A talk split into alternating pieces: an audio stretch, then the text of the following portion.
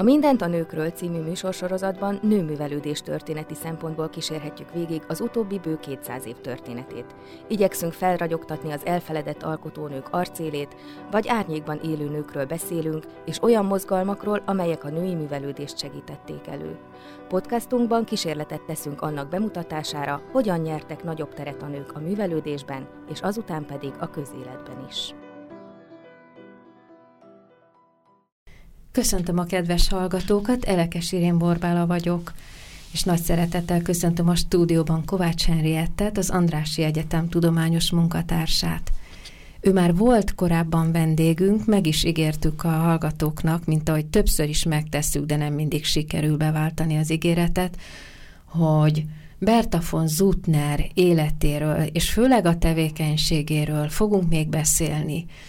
Egy néhány adással korábbi műsorban elég részletesen elmondtuk azt, hogy hogyan indult Berta von Zutnernek a pályája, milyen volt a gyerekkora indítatása, és így tovább. Ezen most csak vázlatosan fogunk végig szaladni, azért, hogy aki azt az adást nem hallotta valahogy el tudja őt helyezni a korban el tudja helyezni azt a családot, ahonnan származik azokat a történéseket, amelyek addig megestek vele, amíg aztán egy, hát mondhatjuk, hogy korának egy ilyen igazi nagy mai szóval sztárja nem lett, ért, tehát szellemileg értve körutakat tartott, és így tovább, de nem vágok a történetnek a, a közepébe, meg a végére, hanem egy pici portrét rajzoljunk ebben az első tíz percben kalandos életéről Berta von Zutnernek, aki nem Zutnernek született persze. Szeretettel köszöntöm én is a kedves hallgatókat. Másfél hónappal az előző adás után akkor folytatjuk, vagy újra idézzük fel egy kicsit a Berta von Zutnernek, Zutner Berta bárónőnek az életútját, aki a 19-20. század fordulójának egyik legismertebb nő alakja volt, számos magyar kapcsolattal és Magyarországon is nagyon ismert nő volt, ellentétben a mai helyzettel, mikor szinte senki nem ismeri. 1843 és 1914 a két életének a két végpontja. Vég, kezdő és végpontja, dátum. 43-ban Prágában születik a, az egyik legjelentősebb cseh nemesi család, a Kinski grófi család gyermekeként. Egy mezaliens házasságba születik bele, ahol az édesanyja alacsonyabb rangú.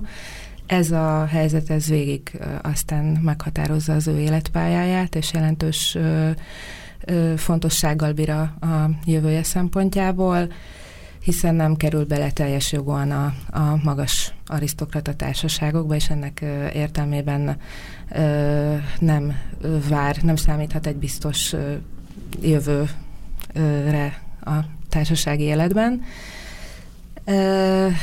A vagyon, amit örököl az édesapja után, aki már születés előtt meghal, a szülők 73 éves az édesapa és 20 éves az édesanyja házasság idején.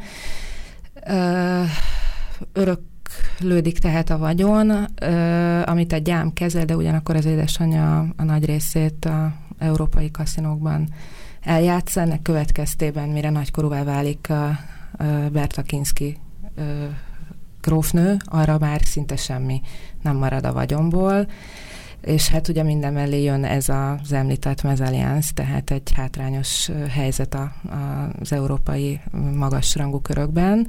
Ennek következtében a korszakban nem igazán számíthat másra, mint édesanyja mellett egy megtűrt női szerepre. A korszak általános gyakorlata szerint egy magasabb, jobb módú családtag vállán esetlegesen az ő jó indulatára bízva. Hiszen voltak ilyen női sorsok tömegével ebben a közegben, abban a rétegben, ahol ő élt, ez egy szokványos jelenség volt, hogyha valaki nem fogta meg a, az aranytojást tojó kakast, mondjuk, a tyúk nem lenne jó ehhez. Elmondtuk az előző adásban a kalandos eljegyzéseit, és így tovább. Talán ezt most kerüljük ki.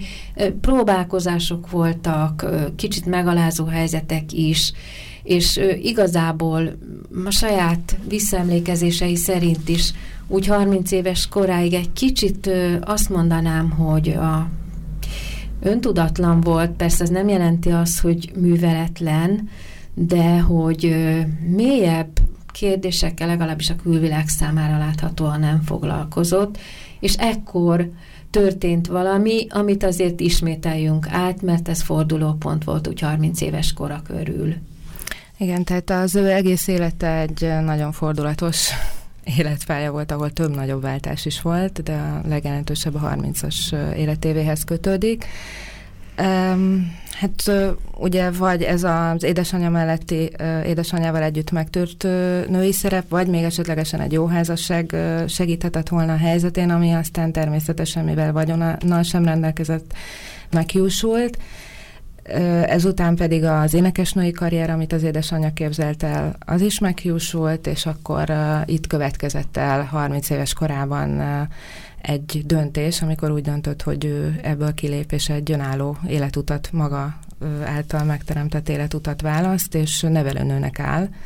A, egy vécsi ö, bányavállalkozó Zutnár családhoz jelentkezik. És akkor még egy nagy ugrást tett lefelé a kor szemlélete szerint, és a társadalmi, merev társadalmi határok szerint még lejjebb ugrott egyel, mert már eddig is kísérte ez a mezalliansz történet, itt mindig bepöttyözte a történeteket, ezzel egyszerűen kiírta magát a saját rétegéből, vagy osztályából, és úgy tűnik, hogy átváltott erre, és egy darabig sikeresen művelte. Négy lányt nevelt, ha jól emlékszem. Igen, négy, négy, a családban összesen hét gyermek volt, ebből négy idősebb lány, de még nem nagykorú lánynak lett ő igazából a nevelőnője, társalkodónője, és három fiú volt még a családban. Azért azt el kell mondanunk, hogy világlátott volt, és a nyelvtanítást azt nála tényleg komolyan vették, valahogy az kialakult, hogy a nagy világnyelveken beszél. A társadalmi helyzetének ezt az oldalát komolyan vették, és nagyon-nagyon jó nevelést kapott a korszak arisztokrata családjainak tradíciójához megfelelően. Folyékonyan beszélt nagykorúsága idejére angolul, természetesen németül, olaszul, franciául, szinte a korszak legfontosabb irodalmát teljesen elsajátította mind a, a kortársainak a, a legjelentősebb műveit, mint pedig a korábbi fontos, meghatározó filozófiai és irodalmi ö, művekben teljes jártasságot élvezett. Mindenvelett zenei képzésben is így aztán őt választották, amikor megpályázta az állást a családnál.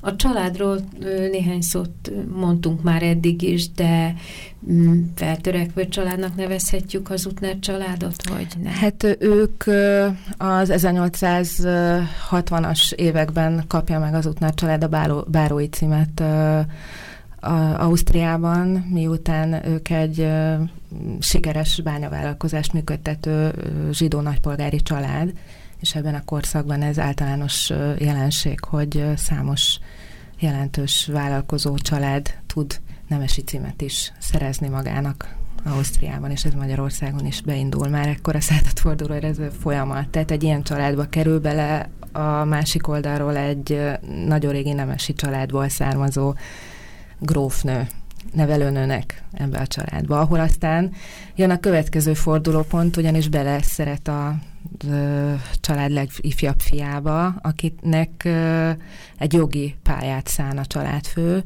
és ugyanakkor a vállalkozás továbbvitelét és továbbépítését. Ugyanakkor pedig még 7 évi korkülönbség is van a Berta von Zutner 7 évvel idősebb, a Berta Kinski 7 évvel idősebb a a család ö, fiánál. Ha jól emlékszem, a múltkori adásban azt mondtam, hogy hajmeresztő ö, lépések és történések ezek, és akkor emlegettük, ugye akkor jobban kitértünk a fiatal lánykorra, és emlegettük azt az első menyasszonyságát, ahol már megnyilatkozott az, hogy képtelen volt akkor a kompromisszumot igazán testileg, szív, szívbélien megtenni, hogy az akkor, mikor ő 20-20 éves volt, vagy még annyi sem, hogy egy 53 egy éves idősebb, csupán a megélhetés, biztos megélhetés miatt ti házasságot válassza. Tehát az ő életét ez végig kíséri, hogy a, a biztos, de ugyanakkor nagy megalkovásokat kívánó, nagy lemondásokat kívánó helyzetekből ő kilép, és nagyon határozottan a, előre megy, amikor még nem is látja, hogy hova. De hát itt, hogy ezt a minden szempontból veszélyes, úgymond kalandot bevállalja, mert fogalma sincs róla, hogy ez ilyen jól fog végződni, illetve hát, hogy nem lesz kudarc. Ezért ugrott be az, hogy, hogy azért az érzelmei nagyon dominálnak. Bár korábban annál az első eljegyzésnél, az első hetekben, hónapokban úgy tűnt, hogy meghozza az áldozatot a társadalmi ranglétrán maradásért, de az utolsó percben nem bírta meghozni, és most pedig nem tudta elutasítani ezt a fiatalembert, aki valóban úgy látszik, hogy őszintén szerette, és úgy tűnik, hogy kölcsönös volt. Igen, hát a kapcsolat kibontakozik, ugyanakkor a család természetesen nem nézi jó szemmel. Mind a mezzáliánszból származó, úgymond lecsúszott grófi fiatal hölgyet, mint pedig az ő nagy reményű fiúkat. Nak egy ilyen kapcsolata számukra elképzelhetetlen ebben a korszakban, úgyhogy itt megint tovább kell lépnie és hát így kerül el Párizsba egy újsághirdetés útján, tulajdonképpen ismeretlenül jelentkezik egy állásra, és csak Párizsban szembesül a tulajdonképpeni munkaadóval, aki maga Alfred Nobel, a korszak egyik leggazdagabb és legjelentősebb vállalkozója, feltalálója, legismertebb, mind a mai napig nagyon ismert személyisége. Ugyanakkor itt is továbbra is képes kiállni, ami az egész életét jellemzi, a saját érzéseiért nőként is vállalja az ő saját útját és a saját elképzeléseit, és miután Nobel egy nagyon megbízható, nagyon jó feltételekkel szinte társként kezeli, titkár, nem, nem titkárnőként, nem egy alkalmazottként, hanem szinte társként kívánja maga mellé emelni a művelt Bertakinskit, ő ugyancsak ott hagyja ezt a nagyon jó lehetőségnek tűnő állást azért, hogy a titkos szerelem Bécsben visszatérjen hozzá, és ne, ne kelljen erről lemondania, és inkább vállalják a nagyon nehéz további titkos titkolózás, titkos házasságot, és utána egy nagyon nehéz kilenc év következik együtt a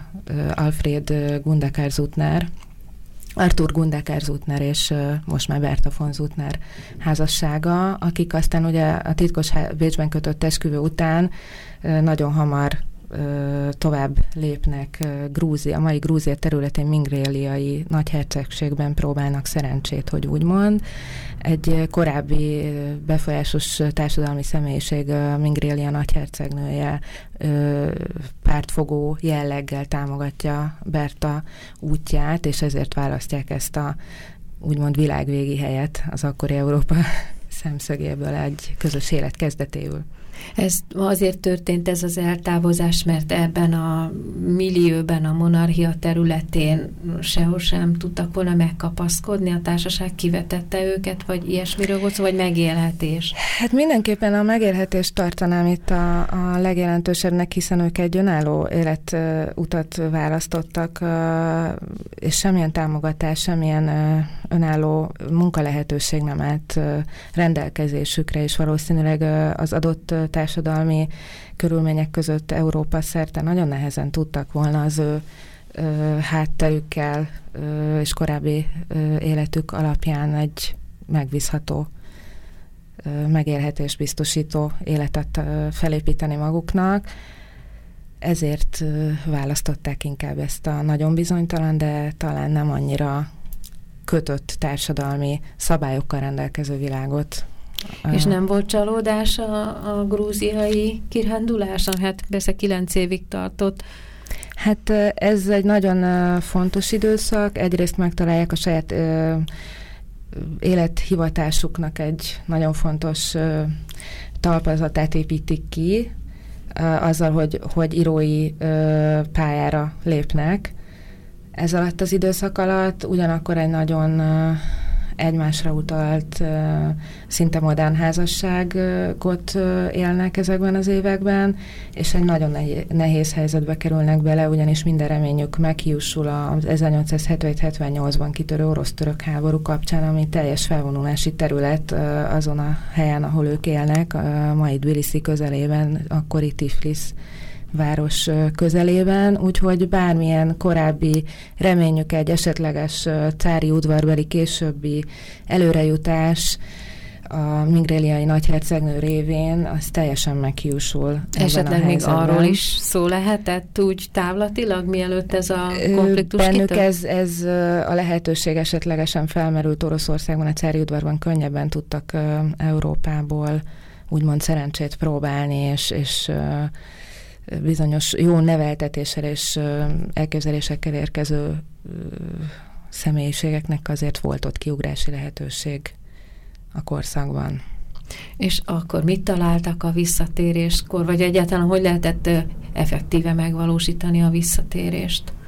Igen, tehát ez a kilenc év ez egy nagyon nehéz időszak volt, nagyon nagy nélkülözésekkel, és kénytelenek voltak ennek következtében visszatérni Európába, ugyanakkor itt közben már felépítettek egy nagyon úgymond jól működő ö, kapcsolatrendszert. Az írásaik útján az európai újságokat tudósították helyi érdekességekkel, eszékkel, kisebb novellákat jelentettek meg, a férj Artur pedig folyamatos harc és egyéb tudósításokat küldött a, az európai lapoknak.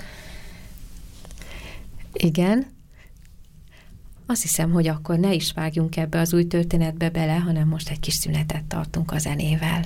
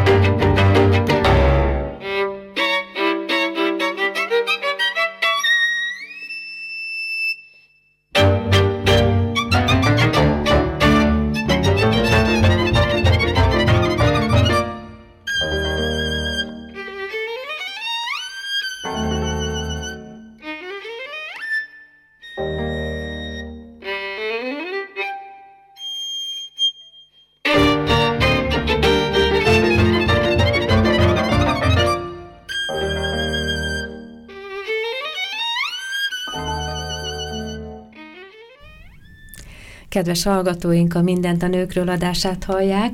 Benne Kovács Henriettel beszélgetek, Berta von Zutnerről, akiről már egyszer volt szó, de most a pályáját sokkal jobban kibontjuk.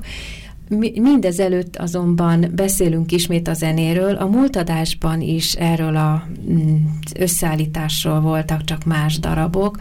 Miért is hoztad ezt, ezeket? Hát ez a Budapest Bárnak a novemberben megjelent CD-jéről való Hullámzó Balaton című szám volt éppen. Nagyon szeretem már jó pár éve 2007 óta a Budapest Bárt, és most különösen tetszik ez az új CD-jük, amin igazából magukat mutatják meg, hogy úgymond, és komoly zenei darabokat játszanak. És Berta von Zutner, vagy Berta Kinski korábban végül is a monarchia területén élt, működött, utazgatott, úgyhogy jogosan játsszuk ezt a zenét, hiszen abban az időszakban Európában a monarchia jó nagy gyűjtő, nem is tudom, medence vagy valami volt, országok, tehát egy hatalmas birodalom, ezért így illik hozzánk ez a zene.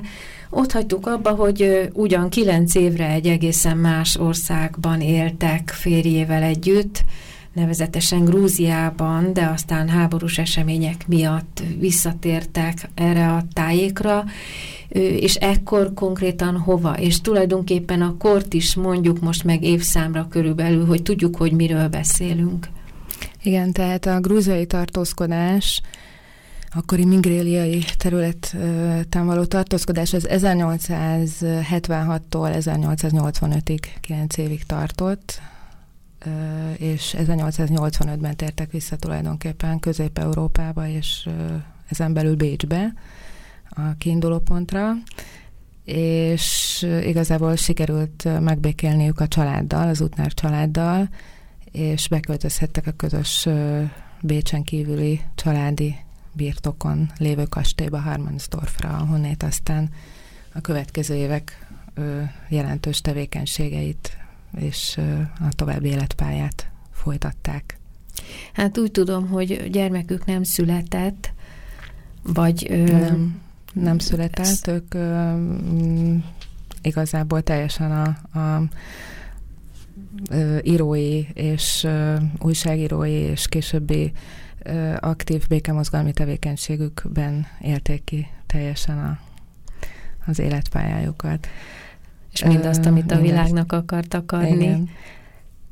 Nagyon érdekes itt is egy momentum, hogy az a család, akik kitagadták, vagyis akkor el kellett menniük, és titkosan megesküdve mm, Európától távol a Kaukázusba, most uh, igazából egy fordított helyzetbe térnek vissza 1873-as tőzsde válság, tőzsdekrach eredményeként a család vagyona teljesen elapad, a bányavállalkozásokat fel kell számolni, és igazából ők ö, lesznek magának a családnak az eltartói a közben kialakított írói kapcsolataik és tevékenységük révén. És a, gondolom az ebből származó jövedelem, jövedelem is lehetővé teszi.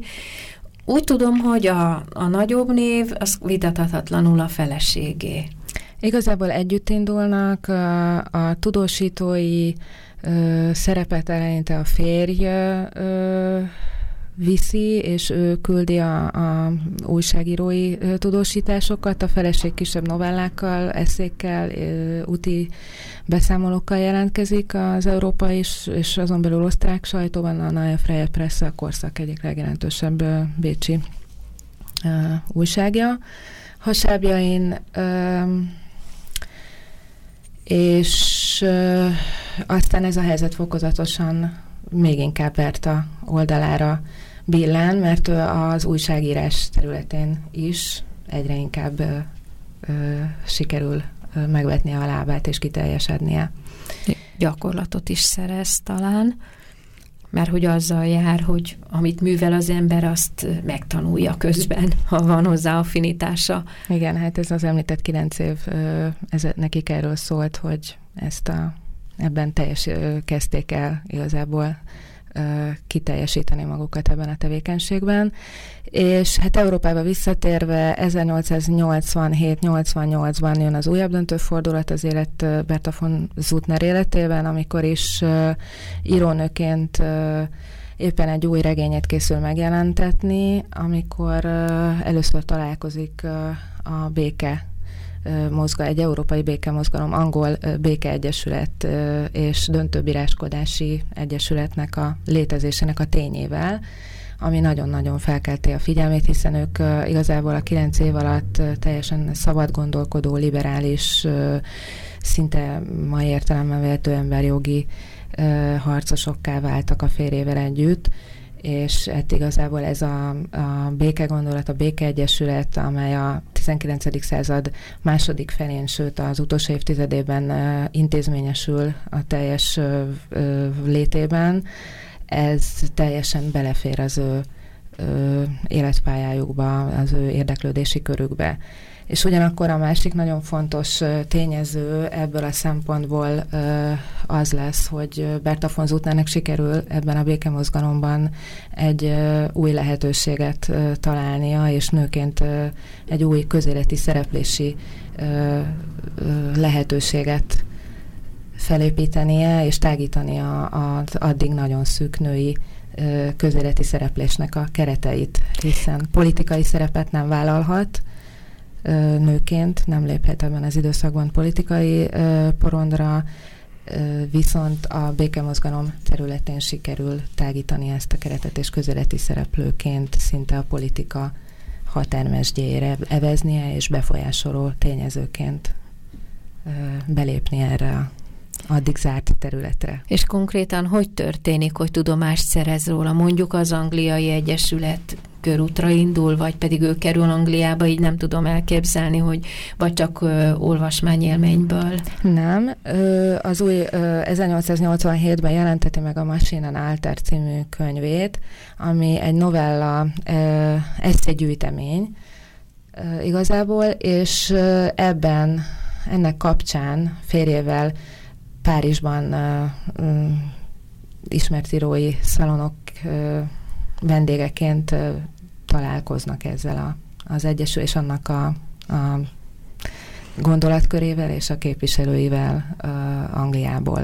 És akkor gondolom Párizsban. kapcsolatban maradnak. Igen, és mivel hogy ez teljesen felkelti az ő érdeklődésüket, ezért aztán teljesen bele mélyednek ebbe a, ebbe a mozgalmi ö, területbe, és, és ettől kezdve ők teljesen szinte az egész hátralévő életüket ennek a gondolatnak a, a szentelik tulajdonképpen. A férj is? A férj teljesen követi Berta von Zutnárt ebben a tekintetben, és segíti a munkáját, de természetesen Berta von Zutnár lesz az, aki végig a legismertebb ebből a házas, ebben a házasságban. És hát amivel igazából ő teljesen a korszakban, és mind a mai napig a német nyelvterületen az egyik legismertebb nő alak, ez 1800, ebből a béke mozgalmi ö, érdeklődésből kiindulva 1889-ben jelenik meg a, a Le a fegyverekkel, Die Waffen című regénye, ami tulajdonképpen egy irányregény a békemozgalom szempontjából hiszen attól kezdve, hogy ő találkozik a gondolattal, és úgy érzi, hogy ez, ez az, amiben ő kiteljesedhet, és, és leginkább harcolhat az ő élet céljáért, az ő nézeteiért, a, emberi fejlődésbe vetett hitének függvényében, értelmében. Így születik meg benne az a gondolat, hogy egy olyan regényt írjon, és egy olyan formában ráadásul, amivel leginkább, legnagyobb hatást tudja kiváltani, és a legnagyobb figyelmet felkelteni a, a magának a békemozgalomnak az érdekében is. És így választ egy nőregény formát tulajdonképpen ennek a, a Le a fegyverekkel című regényének, amely jel további szempont, nagyon fontos szempont ebben a, a ebből a ebben a tekintetben, hogy a női szerepet is erőteljesebben mutatja be a női szerepvállalást is a 19. század folyamán az egész történetben, és ugyanakkor pedig nagyon erőteljesen, érzékletesen mutatja be a háborúk okozta pusztítást és emberi problémákat egyaránt a regényében, és ez a kettő szempont tot sikerül nagyon jól ötvözni, és ezáltal vált ki egy nagyon nagy elismertséget a regény a korszakban is, ami 1889-es megjelenése évében már 12 nyelvre azonnal lefordítódik, Berta életében 37 kiadást ér meg 1914-ig a kötet, és a mai napig már 60 nyelven létezik fordítása, és egészen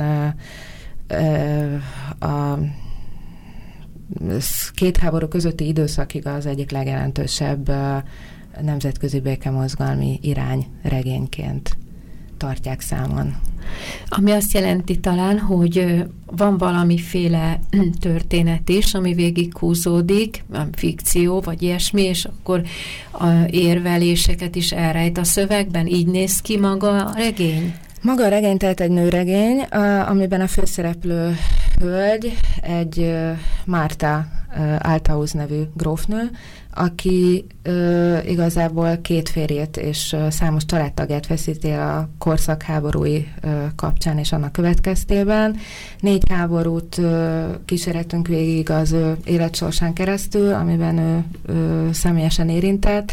Ez a 859-es ö, ö, osztrák ö, ö, szardiniai, akkor még ö, nem történik meg az olasz területek egyesítése és a észak-olasz tartományok háborúja.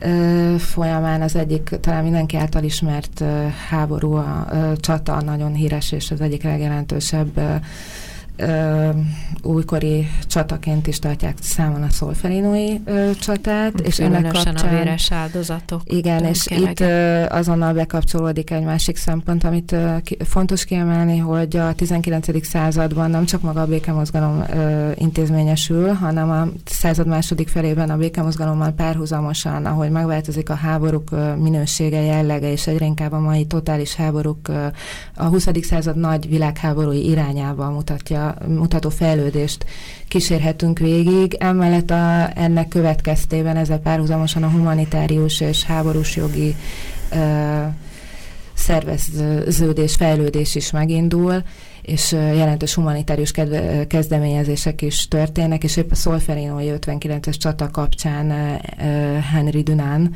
svájci üzletember megalapítja 1863-ban a Vörös Keresztet, ami aztán mind a mai napig a legjelentősebb humanitárius intézményes szervezetként. És ő maga is. szervezet. Igen, és világmozgalmat indít el, Egy és világmozgalmat. Európa szerte léteznek a mai napig ezek a vörös keresztes szervezetek hazánkban is. Tehát itt több, akkor a kétféle irány nagyon élesen halad, vagy hát elválik, de ugyanakkor küzd is egymással, a, ez a militáns, és a Igen, másik pedig ez a, a békére vágyó. Amit talán úgy is lefordíthatunk, és ez egy állandó harcot és, és kritikát is jelent a két tábor között, hogy a későbbiekben is mi a fontosabb, hogy a háborúk humanizálása, a háborúk emberségessé tevése, ami hogy úgymond, emberségesebbé tevése, ami önellentmondás, vagy pedig magának a háborúnak a fokozatos legyőzése, leküzdése egy új, fejlettebb társadalmi rend és nemzetközi jog és nemzetközi szervezet, szervezkedés révén. Tehát ez a két, pacifistának nevezték És ez ebből a másik, irány, másik álláspontból fejlődik ki tulajdonképpen, és ezt képviseli a Nemzetközi Békemozgalom, akik a 19. század fordulóján kapja, jelenik meg tulajdonképpen a pacifista fogalom, mint elnevezés, és tulajdonképpen a, a béke aktivistát, a békéért tevékenyen küzdő embert, embernek a neve, elnevezése sévé válik a pacifista elnevezés.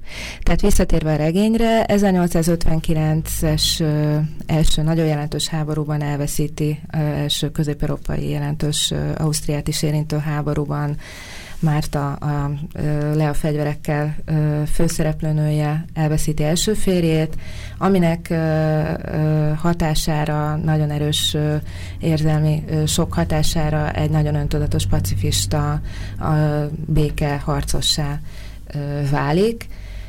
Viszont mivel az egész család egy nagyon militáns család, és egyszerűen ez egy hagyomány, hogy mindenki katonai pályára lép, a második férje is szinte egyértelmű, hogy egy katonatiszt lesz, aki ugyanakkor küzd már a béke gondolattal és a feleségének a, a háború ellenes gondolkodásával egyetért és támogatja. Ennek ellenére ugye katonaként kénytelen további háborúban részt venni. 1864-es Dán-osztrák háborúban, ami ugye így érinti a főszereplőt és családját, majd pedig az 1866-os porosz-osztrák általunk is jobban ismert, aminek a következtében aztán a kiegyezés tudjuk levezetni a magyar történelemben közvetlen következményként, és a legutolsó az 1870-71-es francia porosz háború, amiben ez a második férj is meghal, és itt már nem katonaként, hanem a házaspár már együtt a béke értelmében lép, fellépve tartózkodik éppen Párizsban, amikor a, a porosz csapatok elfoglalják Párizst, és kémként, kémnek titulálva a francia ellenállók pedig kivégzik a főszereplőnő második férjét, porosz kémnek titulálva. Úgyhogy így Márta Tilling, a főszereplő másodszor is egyedül marad, mindeközben már a 66-os porosz-osztrák háború következtében kolerában elveszíti ö, testvéreit, ö, valamint édesapját, így egyetlen fia marad még életben, aki aztán tovább viszi az édesanyja által képviselt ügyet. És mindeközben, amíg ezt a történetet megismerjük, akkor léteznek a műben, mert sajnálatos módon én nem ismerem a, ezt a regényt, ilyen eszészerű kitételek, vagy egyszerűen a cselekmény győz A meg? cselekmény által ö, kerül tulajdonképpen bemutatásra ez az egész háborús pusztítás, ami végighúzódik itt a 19. század második felében, nek az 50-es, 60-as, 70-es évtizedein, és igazából emellett egy nagyon öntudatos, modern nőképet jelenít meg a főszereplőnő azzal, hogy önállóan kiáll egy ügyért. Egy harcol. kicsit kulcsregény, Márta figuráját hogy lehet ö, magyarázni, vagy pedig teljesen fikció, és nem nincsenek benne. Tehát nyilván konkrét önéletrajzi elemek nincsenek benne, de így érdekelne, hogy ö, van-e mégis valamiféle jelzés, utalás arra, saját élményekre? Saját élményekre közvetlenül nincs, ki is hangsúlyozza a szerző Berta von Zutner, hogy igazából magához a békemozgalmi elköteleződéséhez nem háborús, közvetlen személyes háborús élmények alapján jut el, hanem maga az el, eszmei elméleti sík az, ami őt rávezeti erre a, a mozgalmi útra. De mindenképpen, ha végig gondoljuk, hogy ő, ő fiatal felnőttként már végigélte ezeket a háborúkat, ha nem is közvetlenül a csatatéren, de biztos, tehát mindenképp egyértelmű, hogy, hogy kortásként őt ez érintette és befolyásolta, miközben az ő egyik legjelentősebb magyar kollégája, kapcsolata Jókai Mór, aki a Magyar Béke Egyesületnek lesz majd a megalapító elnöke és első jelentős elnöke, ugyanúgy az 1870-71-es háborúk, porosz-francia háborúkról tudósítva ennek élménye kapcsán jut el igazából a, a béke mozgalom nemzetközi híveként tulajdonképpen. Természetesen egy erősen magyar viszonylatban lesz ugyanígy ennek a háborúnak a kapcsán egy elkötelezett béke mozgalmi ember. Most el is jutottunk akkor, amihez ki szerettünk volna lyukadni a magyar vonatkozáshoz. Azt megelőzően ismét hallgassuk a Budapest bárt. thank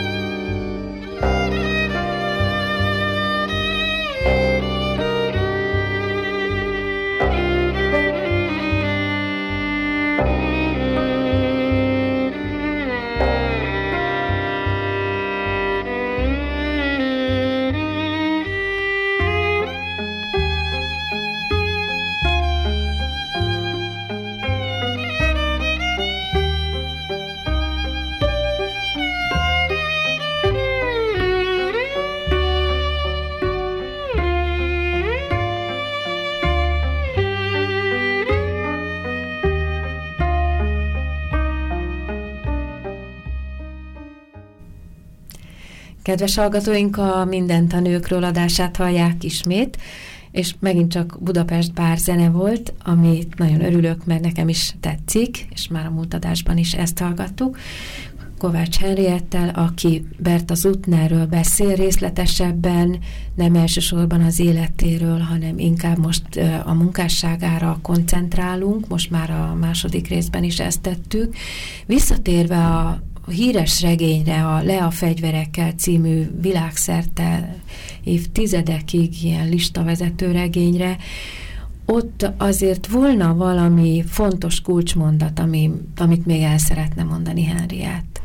Igen, hát mivel az előző kérdésben felvetődött, hogy mennyire vannak személyes élményei az írónőnek, a közvetlen személyes élményeket nem ragadhatunk meg a regény folyamán, viszont mindenképp nagyon fontos a regény mondani valója szempontjából, hogy a saját arszpoétikáját adja az egyik szereplő szájába, személy szerint a, a főszereplő második férjének, Tilling grófnak a szájába, és akkor ezt itt idézném is a regény magyar fordításából.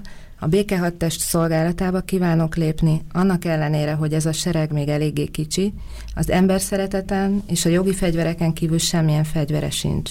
De minden, ami végül nagyjá és jelentékenyé lett, mind kicsinek és jelentéktelennek indult.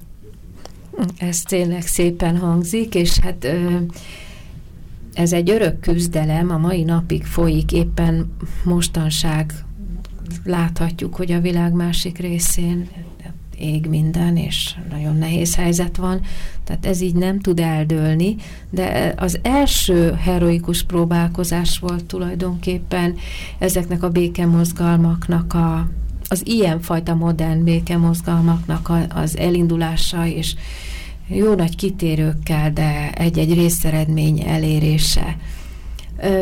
Hiszen amikor ezek a békemozgalmak sorra minden országban megalakultak, akkor egymást is megtalálták, és, és hát éppen a zene előtt oda jutottunk, hogy Magyarországon nem kisebb ember, mint Jókai Mór volt az, aki nagyon erősen jelen volt, sőt, ahogy mondtad, alapítója volt a Magyarországi Magyar Békeegyesületnek, úgyhogy ezt azért egy kicsit részletesebben mondjuk el, nem elmaradva a európai korabeli világtól, azt hiszem, hanem Egyáltalán időben. Nem. Teljesen tartva a lépést ebből a szempontból is az európai úgymond polgári emancipációs mozgalmak sorába sorolható béke mozgalom Magyarországra is elért. Itt persze ki kell emelni a főszereplő kulcs szerepét Berta von Zutnernek ebben a működésben, hiszen a regénye után a nagy siker eredményeként ő bekapcsolódott tevékenyen is a békemozgalomba, és ennek révén először megalapította az osztrák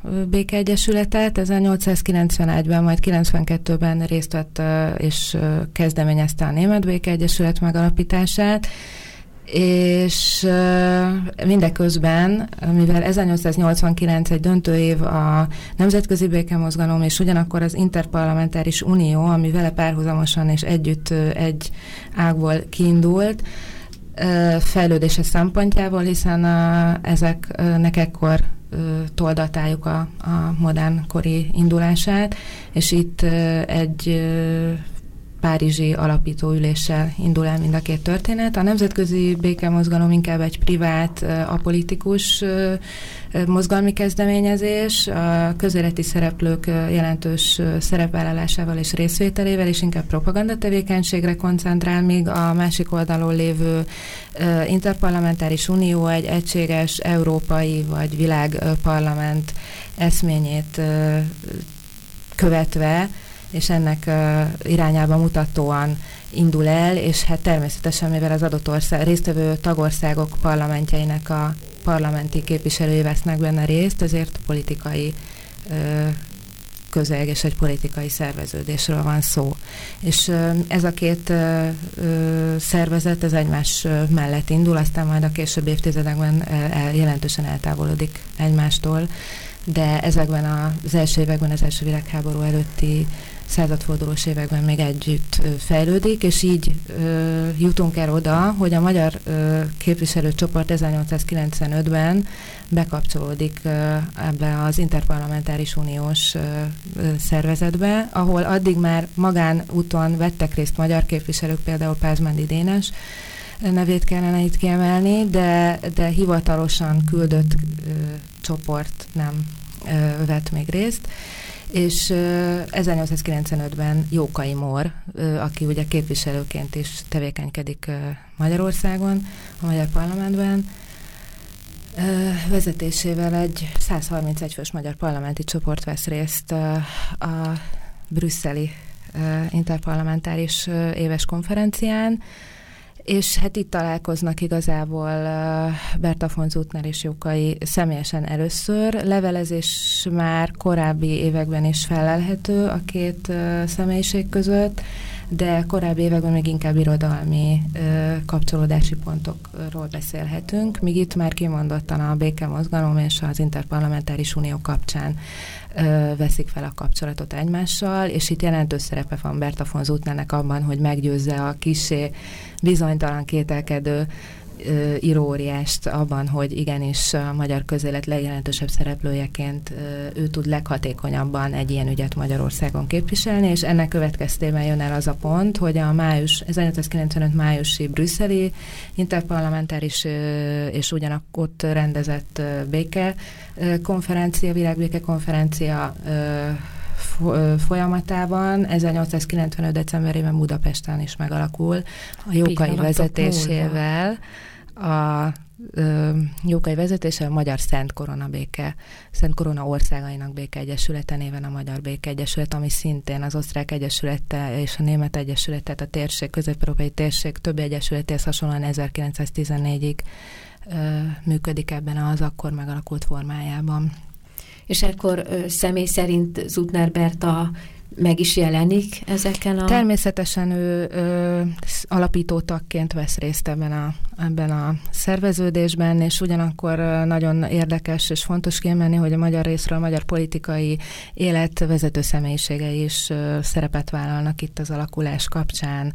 Az akkori miniszterelnök, a ö, parlamenti ö, képviselőház vezető, és a, a főpolgármester, tehát a közélet legjelentősebb szereplői fogadják Berta von Zutnárt, aki Jókaival együtt alapító beszédek sorozatát mondja el a Pesti alakuláskor, aminek olyan nagy közéleti visszhangja van, hogy másnap az összes jelentősebb magyar és budapesti lap fő címként hozza tudósítást ezekről az egyesületi megalakulással kapcsolatos eseményekről. Hát nagy reményekkel ö, indulnak ezek a kezdeményezések, az már csak egy olyan nagyon keserű közbevetés, hogy végül is nagyon gyakran elbuknak, mert hát ebben az esetben is a 14-es év az azt jelentette, hogy de talán magyarázhatjuk ezt a hatás ellenhatás törvényével egy ilyen, egy ilyen inga-szerű mozgással. Ezzel együtt nem kell előreugrani, és azt hiszem, hogy ezek az időleges megtorpanások és kudarcok, ezek nem jelenthetik azt, hogy téves volt az elképzelés végleg. Hát maga az elképzelés az semmiképp nem, hiszen ezekből a kezdeményezésekből és szerveződésekből, intézményesülésekből vezethető le az összes legjelentősebb mai nemzetközi szervezetnek a létrejötte a maga Európát érintően az Európai Unió, a hágai mm, döntőbíróság intézménye ma már ugye békebíróságként, hágai békebíróságként funkcionál, ugyanakkor az ENSZ, mint a legnagyobb nemzetközi szervezet, aminek az elődje a két háború között a Népszövetség, tehát ezeknek egy közvetlen összefüggés rendszerét tudjuk kimutatni ezekből a 19. század végi folyamatokból és tevékenységekből. És amit a hétköznapjainkban tapasztalhatunk, Ausztriában az útnert olyan formán is megbecsülték, és megbecsülik is, ugye hát pénzek. Mint, igen, mint uh, Ausztria első uh, Nobel-díjasa, a béke Nobel-díjasa, 1905-ben kapta meg a Nobel, béke Nobel-díjat, első nőként ugyanakkor Nobel-díjat Marie Curie után második nőként, mind a mai napig az egyik legjelentősebb női személyiség a német nyelvterületen, és ismertségét jelzi, hogy 1966-ban először a legnagyobb osztrák papírpénz az 1000 shillinges arca lett, ma pedig, ha kézbe vesszük, nagyon sokan ismerhetik a hallgatók közül a két eurós osztrák érmét, ő az ő arcképét láthatjuk ezen az érmén, tehát mai napi kapcsolódási pontunk is van. Mert hogy az úgy van, hogy a, az apró pénzekre lehet csak nemzeti jelképeket Igen, tenni. most már az unió. Az, az euró azt jelenti, Igen. hogy az apró, és azok közül nem a legkisebb a két nem, eurós. Nem, és, és tényleg egy, egy, ez is mutatja az ő személyiségének a szerepét Ausztria szerte és egyáltalán a német nyelvterületen. És itt jegyezném meg, hogy Magyarországon mind a mai napig nem ö, találkoztam, ö, tehát hogy nincs ö, allegorikus női alakon kívül valaha élt magyar nő semmilyen. Ez valóban, ez, ha utána Élmény. gondolunk, akkor ezt kell megállapítanunk. Berta Utnernek a magyarországi kapcsolatai mind végig fennálltak? Nagyon szorosan végig fennálltak, igazából a Magyar Egyesület szinte még aktívabban is működött egészen 1914-ig, mint az Osztrák Egyesület, és Berta von évente többször is utazott Magyarországra, számos magyar kapcsolata volt, az egyik jelentős magyar béke és nő mozgalmi aktivista Bédi Sümer Róza nevét említeném, és az ő családi kapcsolata révén Kacser Lipót író, műfordító nagybácsi volt Berta von titkára, és itt is egyenes úton levezethető egy közvetlen szoros kapcsolat a, a magyar és a osztrák egyesületek között, hiszen a Kacselipot volt, aki szintén kapcsolattartó volt Jókai fele is, és a magyar egyesületi szervezésekben is jelentős szerepet vállalt Berta von Zutnernek segítve. Tehát akkor Berta Zutnerről egy igazán összefoglaló mondatot mondjunk el a végére, hiszen a műsoridőnk lassanként lejár egy olyan mondatot, ami összefoglalja az ő lényét. Igazából ez egy nagyon kettős ö, ö, dolog Berta életművét tekintve és az ő személyiségét, hiszen ő sosem adta föl, ő mindig küzdött a legkilátástalanabb helyzetekben is elérte a célját, ugyanakkor ugye a fő cél, amiért küzdött, azt végig látta, hogy életében nem tudja megvalósítani egy, egy teljesen működő modern békerendszer képítését, Ugyanakkor látta az első világháború kitörésének közelettét, előre látta egy héttel a, a szarajevói merénylet előtt halt meg egyébként. A halál megvédte attól, hogy személyesen kelljen szembenéznie a, szinte az életművének, hogy úgymond kudarcával. É, és egy nagyon jelképes, az egész ügyet jelképező mondatként idézném a Stefan Zweiget, aki 1917-ben idézte fel az újraéledő béke mozgalom egyik ö, alakuló ülésen Berta von Zutner szerepét azzal, hogy ő egy Kasszandra volt Trójában, és egy olyan ügyért küzdött, ami akkor kilátástalan volt. Köszönöm, ez nagyon szép végszó volt a hallgatóknak, köszönöm a figyelmet, a Mindent a nőkről adását hallották, viszont hallásra!